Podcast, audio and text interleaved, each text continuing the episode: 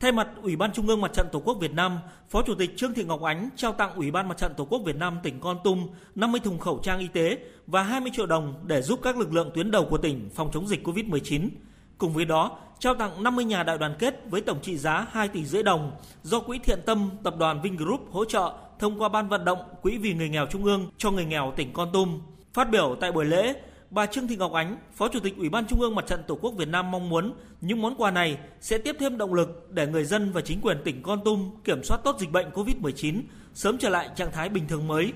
Thông qua những căn nhà đại đoàn kết, năm mươi hộ nghèo ở vùng sâu vùng xa của tỉnh sẽ có được chỗ ở ổn định, vươn lên phát triển kinh tế và cùng nhau đoàn kết hướng đến một năm mới an toàn, hạnh phúc. Tính đến cuối tháng mười một năm hai nghìn không trăm hai mươi mốt, Ủy ban Mặt trận Tổ quốc Việt Nam tỉnh Kon Tum đã tiếp nhận hơn mười bảy tỷ đồng ủng hộ vào quỹ vaccine phòng chống dịch covid mười chín. Từ số tiền này, tỉnh đã phân bổ gần mười bốn tỷ đồng cho công tác phòng chống dịch trên địa bàn và hỗ trợ một số tỉnh thành phố phía Nam phòng chống dịch covid mười chín. Năm hai nghìn không trăm hai mươi mốt, Quỹ vì người nghèo các cấp của tỉnh Kon Tum đã vận động được số tiền hơn bảy tỷ đồng để hỗ trợ xây dựng một trăm hai mươi căn nhà đại đoàn kết, sửa chữa mười sáu căn nhà, hỗ trợ hai mươi ba hộ nghèo phát triển sản xuất, hỗ trợ hơn bốn trăm lượt người khám chữa bệnh, thăm tặng hàng nghìn suất quà cho các hộ gia đình có hoàn cảnh khó khăn dịp lễ Tết.